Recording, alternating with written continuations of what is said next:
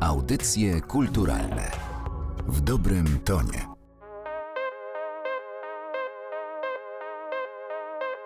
Mówisz, że czas już niedługo skończy się nam. Oglądasz znów nocne niebo. Czarno-białe myśli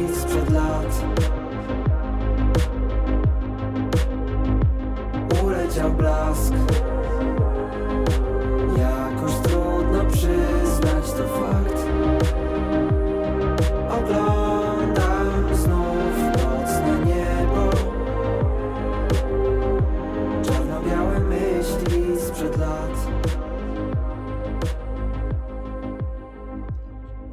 Przy mikrofonie Martyna Matwiejuk. E, Witam Państwa bardzo serdecznie w audycjach kulturalnych. Dziś e, szczególny gość, e, bo ze mną Mikołaj, czyli Mikołaj Kubicki. Spotykamy się w dniu premiery Twojego czwartego albumu zatytułowanego Offline. Płyta ukazuje się nakładem wytwórni Asphalt Records. Zapytam Cię najpierw, jak się czuje artysta w dniu premiery? Cześć, dzień dobry, bardzo mi miło. Jak czuje się artysta w dniu premiery? W sumie tak y, jechałem samochodem tutaj do Warszawy właśnie w trakcie publikacji wszystkiego w streamingach, czyli o 10 i tak y, było to inspirujące wrażenie w sumie, bo dla mnie był to w jakiś sposób wielki moment. Jest to zawsze oczyszczające i też y, ten proces tworzenia płyty często ma różne swoje ciemne i jasne załuki, dużo wątpliwości. I tak patrzyłem ten świat o 10 w momencie tej premiery i miałem wrażenie, że ten świat tego w ogóle nie widzi i on żyje swoim życiem, ale sam jadąc w swoim samochodzie czułem, że jednak dla mnie jest to duże wydarzenie, że gdzieś ta muzyka rezonuje w wyobrażenie tych ludzi, którzy w tym momencie siedzą i w takiej pigułkowatej formie dostają właśnie całe moje dwa lata kombinowania. Jest, jest bardzo miłe, sympatyczne, budujące, inspirujące. Lubię te dni premierowe. No właśnie, ale przyszło nam rozmawiać w bardzo dziwnych czasach, bo to jest też płyta, e, która jest pokłosiem tego, co odczuwałeś wobec pandemii. E, w tym momencie tuż obok nas e, toczy się wojna, spotykamy się z ogromną tragedią. E, bardzo dużo jest w nas takiego strachu, niepokoju. To nie jest łatwy czas na wydawanie muzyki. Nie jest to łatwy czas. Nie chcę być złym prorokiem. Obawiam się, że może nie być ten czas łatwy. Przez dłuższy czas może nie być lepszego czasu niż teraz. Nie ukrywam, że urodziłem się w czasach, w których raczej wszystko było gładko, dobrze prosperowało i tak dalej. Wszystko szło dobrze i jakby na, nastąpił taki czas, w którym zaczęliśmy szukać wszelakich dziedzin, w których moglibyśmy się jeszcze bardziej ucywilizować. Wyszukiwaliśmy sporów, które w świetle na przykład wojny właśnie może tracą swoje znaczenie, ale w moich czasach one były istotne. I, myślę, że jest to sytuacja zaskakująca dla nas wszystkich. Ja, ja też na przykład na tej płycie już, już tak jakby w kościach czułem, że te wszystkie komunikaty, które na przykład y, prezentują nam media mainstreamowe, są dosyć agresywne w ostatnim czasie. Miałem wrażenie, że ta y, agresja faktycznie eskaluje. Nie spodziewałem się, że świat aż taki błąd popełni, jaki na wschodzie aktualnie popełnia, ale chciałem podkreślić, nawet mimo tego, że nie miałem świadomości przyszłej wojny tak blisko naszego kraju, że, że jest to być może błędna myśl, ale wydaje mi się, że każda wielka wojna zaczyna się od małej wojny, od jakiejś małej wojny dwóch myśli albo dwóch osób i już to, to mnie bardzo mocno niepokoiło. Chciałem jakby pokazać swój sprzeciw właśnie wobec frontowości na przykład mediów, wobec tych propagand, które w ten sposób przywiązują do siebie swoich odbiorców, że jakby też często szczują po prostu na, na stronę przeciwną. Ja jestem miłośnikiem długich dyskusji, rozmów. Uważam, że jest przestrzeń na pogląd C i pogląd D i nie musimy wcale nazywać się tylko zerem lub jedynką. Uważam, że tylko to prowadzi do rozwoju, żebyśmy szanowali swoje zdania i jeśli ktoś ma, ma właśnie inne zdanie na jakiś temat niż ja i przedstawi mi w jakiejś merytorycznej, zwięzłej, nawet nie musi być zwięzłej formie jakby swój punkt widzenia, to na pewno nie będę próbował go przekonywać jakby do swojego punktu widzenia, tylko będę czuł się bogatszy o spojrzenie przez jego pryzmat na daną sytuację. Ta agresja mediów, e, o której mówiłeś, rzeczywiście narastała, te niepokoje narastały, ale no, na taką sytuację, jaka dzieje się teraz, nikt z nas nie mógł być e, przygotowany. W jednym z utworów e, na tej płycie piszesz, e, skrobne jakąś piosenkę, poubieram smutki w pół przenośnie. Co daje ci muzyka? Ona cię ratuje teraz? Mm, ale uderzyłaś w, w, taki utwór akurat, który wywołuje we mnie pewne skrępowanie, być może przez szczerość jakby jego i to, że on znaczy dla mnie coś bardzo konkretnego w sumie. Muzyka jest, jest ratunkiem, chociaż to często brzmi tak dosyć banalnie i ludzie lubią w ten sposób mówić, żeby nadawać jej jakiejś dodatkowej wartości, że ona właśnie jest ich ucieczką i ich takim ratunkiem, ale często faktycznie zderzenie rzeczywistości z tym światem wyidealizowanym w moim wnętrzu, takim jakim Wyobrażałem go sobie, nie wiem, będąc małym dzieciakiem, albo średnim dzieciakiem, albo większym dzieciakiem, tak jak teraz. No jest, jest takie często bolesne, a z drugiej strony już nauczyłem się akceptować rzeczywistość w całej swojej prozaiczności. Z tym, że no, trzymam jednak się tym ostatnim paznokciem tego wrażenia, że świat, który sobie wyobrażam właśnie w swoim wnętrzu, nadal jest prawdziwy, że on istnieje i podtrzymuję tą oś czasu, bo dla mnie moje płyty są taką właśnie osią czasu, w której w takim specyficznym 3D zapisuję uczucia w danym momencie momencie. Uciekam tam, lubię bardzo tam uciekać, y, nawet jeśli nie czekają tam na mnie jakieś wesołe znaleziska, tylko takie mroczne, creepy, jak na przykład na tej płycie momentami. A propos światów, y, które mamy zapisane w swoich wnętrzach, y, przeczytałam twój post na Instagramie, zdaje się, że sprzed dwóch dni, w którym pisałeś, że już się nie możesz doczekać piątku, tej premiery, choć podobno nie słucha się już albumów w całości. E, a jednak mamy tutaj koncept album. Jednak się na to odważyłeś. Mamy płytę, której można słuchać jak, e, jak takiej spójnej historii po prostu. Właśnie e, tak e, bardzo wiele razy to usłyszałem, czy to w wytwórni, czy nawet od, od ludzi, którzy tworzą w jakiś sposób mniejszy lub większy branżę, że są to czasy singli, że oni naz nazywali to w ten sposób, że pierwszy singiel jest tym daniem głównym, a ich zdaniem płyta jest już tylko deserem. Oczywiście patrząc przez pryzmat jakiś taki brzydko mówiąc, koniunkturalny, może w, w, ten sposób to nazywali. A dla mnie właśnie jest y, dokładnie odwrotnie, bo y, lubię takie piosenki, które też samo stanowią, że wyrwane z historii opowiadają też o jakimś fragmencie jej i od początku do końca jakby nie zostawiają trzech kropek po sobie, nie, niekoniecznie są jakby łącznikiem albo utworem prowadzącym no ale jakoś tak nie potrafię zdążyć w czasie jednej piosenki, żeby te swoje wielowątkowe spostrzeżenia często przedstawić. To, co najbardziej utrzymuje mnie jakby w tym, że, że zajmuję się tą pracą, którą się zajmuję, czyli komponowaniem muzy, jest właśnie to, że wpadam w opowieści w, w całościach. Szkicuję sobie je na przestrzeni tych 10 czy 12 utworów i taka gra w jakieś takie single współczesna nie interesowałoby mnie aż tak bardzo, chociaż myślę, że to też mogłoby być w pewien sposób uwalniające, żeby tak podejść znowu na rock'n'rollowo, że jestem muzykiem muzykiem, robię singla, robię hit, nie wiem, refren. Po prostu cieszę się tym, gdyby nawet to nie miało tekstu albo miało tekst napisany przez kogoś innego niż ja. Mógłbym się tym nadal cieszyć, jeśli byłaby to tylko muza, ale mam już w sobie jakieś takie zakrzywienie, które wynika właśnie z mojej wielkiej pasji do pisania tekstów, które każe mi te historie rozwlekać, rozwikływać w dłuższych odcinkach niż tylko jeden singiel. Mhm, no właśnie, i przy tym e, systemie singlowym też e, nie dajemy o sobie tak łatwo zapomnieć słuchaczom, słuchaczom, którzy są do czegoś przyzwyczajeni i czegoś, no, pewnie się domagają. Tutaj też zastanawiałam się, e, słuchając po raz kolejny Twojego albumu offline, nad pewnym takim kompromisem w kontekście komponowania muzyki, tego, że jednocześnie tworzysz utwory, które moglibyśmy umieścić pod szyldem takiego dobrego radiowego popu i utwory o bardzo wysokim poziomie artystycznym, gdzie nie boisz się jakiegoś takiego zaskakiwania słuchacza, słuchacza, który już poznał wcześniej innego Mikołaja i może chciałby tego samego Mikołaja mieć e, teraz. Wydaje mi się, że to się tobie udaje, zwłaszcza na tym albumie. Właśnie to też jest możliwość, którą otwiera tylko i wyłącznie stworzenie całej płyty.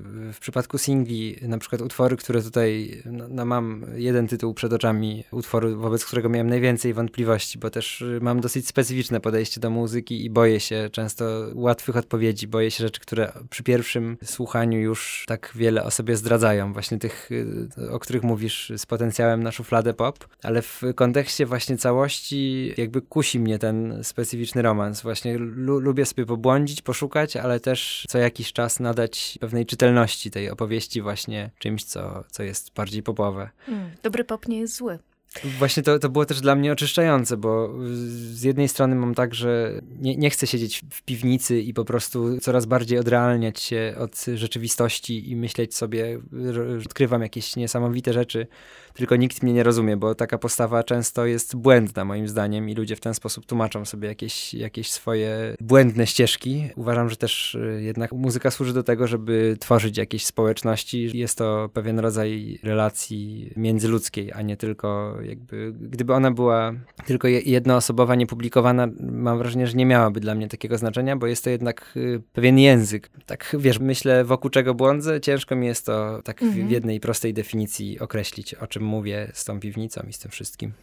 To zapytam cię jako e, wykształconego trębacza, co jest dla ciebie najważniejsze w rapie? Co jest najważniejsze w rapie?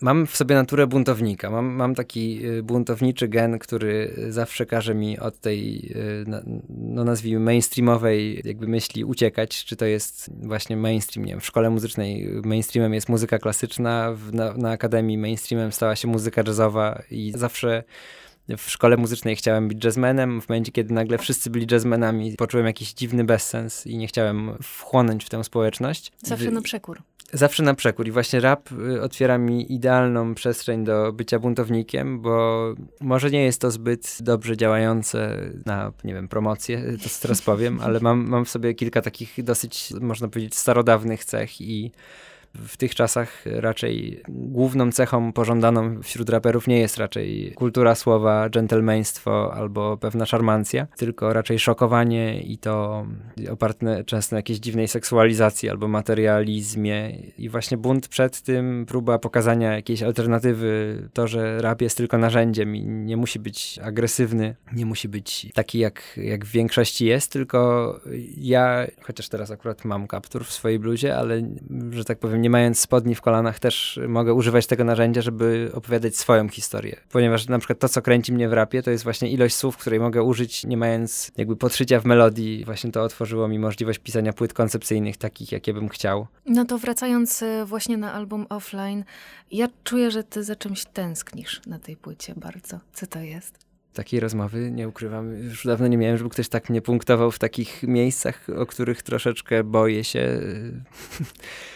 tęsknię, tęsknię za bardzo wieloma rzeczami. Właśnie ta wyidealizowana wizja świata, jakieś takie cudowne emocje po, poznawania rzeczy, które już, już dawno poznałem, dzieciństwo. Ten świat, w którym teraz funkcjonuję, jest odarty z tego wszystkiego, co mnie w świecie najbardziej zachwyciło. I to jest ostatni bastion po prostu tej wspaniałości, którą w młodości poznałem i która gdzieś uleciała. Wierzę, że ona do mnie wróci, bo widziałem nawet taki termin kryzys ćwierćwiecza. Być może to właśnie to. Ja też już jestem blisko. Chciałam powiedzieć, że już nie będzie trudnych pytań, ale jest, jest jeszcze jedna rzecz, o, o którą chciałam cię zapytać. Wiesz, krytycy muzyczni bardzo często muszą szufladkować muzykę, muszą porównywać do innych artystów, żeby nam to wszystko jakoś usystematyzować. W przypadku twojej twórczości pojawiały się porównania na przykład do Taco Hemingwaya, a ja jestem ciekawa, jakim artystą ty jesteś dla siebie? Gdzie, gdzie byś chciał stać na tej scenie? Właśnie na przykład porównanie do Taco Hemingwaya, patrząc na sam rap, jest dla mnie bardzo miłe, bo jest to twórca bardzo inspirujący. Gdybym miał stworzyć jakąś taką przesadną na przykład linię połączenia, jakby to można było porównać, to czułbym na przykład, że Taco jest Chopinem, a ja jestem Skriabinem, że czerpię jakby z jego narzędzi, bo w bardzo ciekawy sposób na polską scenę wniósł różne rodzaje choćby kształtowania rymów i to jest oczywiste, że scena tworzy się jakby na bieżąco, że każdy nowo pojawiający się na niej człowiek wpływa na tych następnych, ale też zawsze na przykład zaskakiwało mnie to porównanie, szczególnie na początku, bo nigdy nie patrzyłem na siebie w kategoriach bycia raperem, a jednak y, Tako jest znany z rapowania jakby na, na czyichś podkładach, nazwijmy to. I dla mnie to coś, co chciałbym zmienić na przykład w percepcji, chociaż nie chcę też nic zmieniać, ale gdybym mógł coś zmienić w odbieraniu muzyki, to nigdy nie patrzę na przykład na swoją muzykę jako na jakiś beat i rap na przykład. Dla mnie tych warstw w tej części poza moim głosem jest y, mnóstwo mnóstwo i każdy szczegół tak naprawdę ma dla mnie znaczenie i to bogactwo faktury na przykład to jest coś, co, co mnie zdecydowanie bardziej intryguje niż, niż sam wokal na przykład w tych piosenkach. Na przykład takie poszukiwania, jakie, nie wiem, James Blake albo Massive Attack, Grizzly Bear, właśnie chciałbym tak producencko, nie hip-hopowo być też czasem postrzegany, bo dużo smaczków tam poukrywałem na tych różnych płytach. To powiedz proszę jeszcze kilka słów o personelu, który pojawia się na tej płycie, o gościach, których e, zaprosiłeś na ten album. Jest to takie, takie może troszeczkę nieoczywiste, bo też przeważnie dobierając gości raczej myśli się o osobach, które tak czynnie działają w, w branży, nie wiem, wokalistach. No wiadomo na czym też polegają tego typu fity. Tak. A tutaj trzech w sumie osobników ugościłem u siebie i są to trzy bardzo ciekawe osoby, bo dwójka z nich to są muzycy właśnie, instrumentaliści Kuba Więcek, jazzowy saksofonista i też świetny producent i Michał Żak, którego z kolei nie z jazzowego świata, ale z ludowego, kieleckiego poznałem też nie, nie, niezły wariat z niego, no ale też muszę tak kilka słów więcej powiedzieć na temat trzeciego gościa, który jako jedyny zaśpiewał właśnie na płycie, czyli Szczepana, ponieważ jest to mój bardzo serdeczny przyjaciel, można by powiedzieć, że nawet brat, bo znamy się chyba od 18 lat, a niedawno skończyłem 18 lat, bo mam ich dopiero 26. I właśnie jest to człowiek, który odcisnął na mnie bardzo duże piętno, jeśli chodzi właśnie o patrzenie na jakieś takie faktury harmoniczne. Ma w sobie taką cechę, która w momencie, w którym mam go na swojej płycie, jest, jest, cieszy mnie ta cecha, a z drugiej strony głęboko mnie smuci, ponieważ jest niereformowalny wydawniczo. Jakiś perfekcjonizm, który głęboko wierzy, nie pozwala mu wypuszczać rzeczy, a jak odwiedzam go za miastem u niego w studio i pokazuje mi różne pomysły, różne takie ścieżki, którymi podąża, no to są, są to rzeczy, których nie słyszałem nigdzie i nie jest łatwo mi się czymś zachwycić, a tam jest mi bardzo często dosyć łatwo się zachwycić. Więc cieszę się, że wyciągnąłem Szczepana Pospieszalskiego z jaskini i że mam go u siebie na płycie i że jeszcze śpiewa po polsku, a nie po norwesku. Bardzo się z tego cieszę. To wspomnijmy jeszcze o tym, e, że z Kubą Więckiem też cię łączy jeszcze jeden projekt artystyczny. Norwid od nowa. To jest tytuł koncertu, który odbył się w poprzednim roku, organizowanego przez e, Narodowe Centrum Kultury właśnie. Tam wykonaliście jeden utwór inspirowany twórczością Cypriana Norwida, może nie będę zdradzać na razie za wiele, ale ta płyta ukaże się również w tym roku. Na koniec chciałabym Cię jeszcze zapytać, e, tak żeby może też zainspirować naszych słuchaczy do tego, jak mogą swoją głowę wywietrzyć, jak mogą odpocząć e, od tego, co nas e, otacza. Jak wygląda Twój idealny offline? Co on oznacza? Ciężkie westchnienie, to jest naprawdę idealny offline.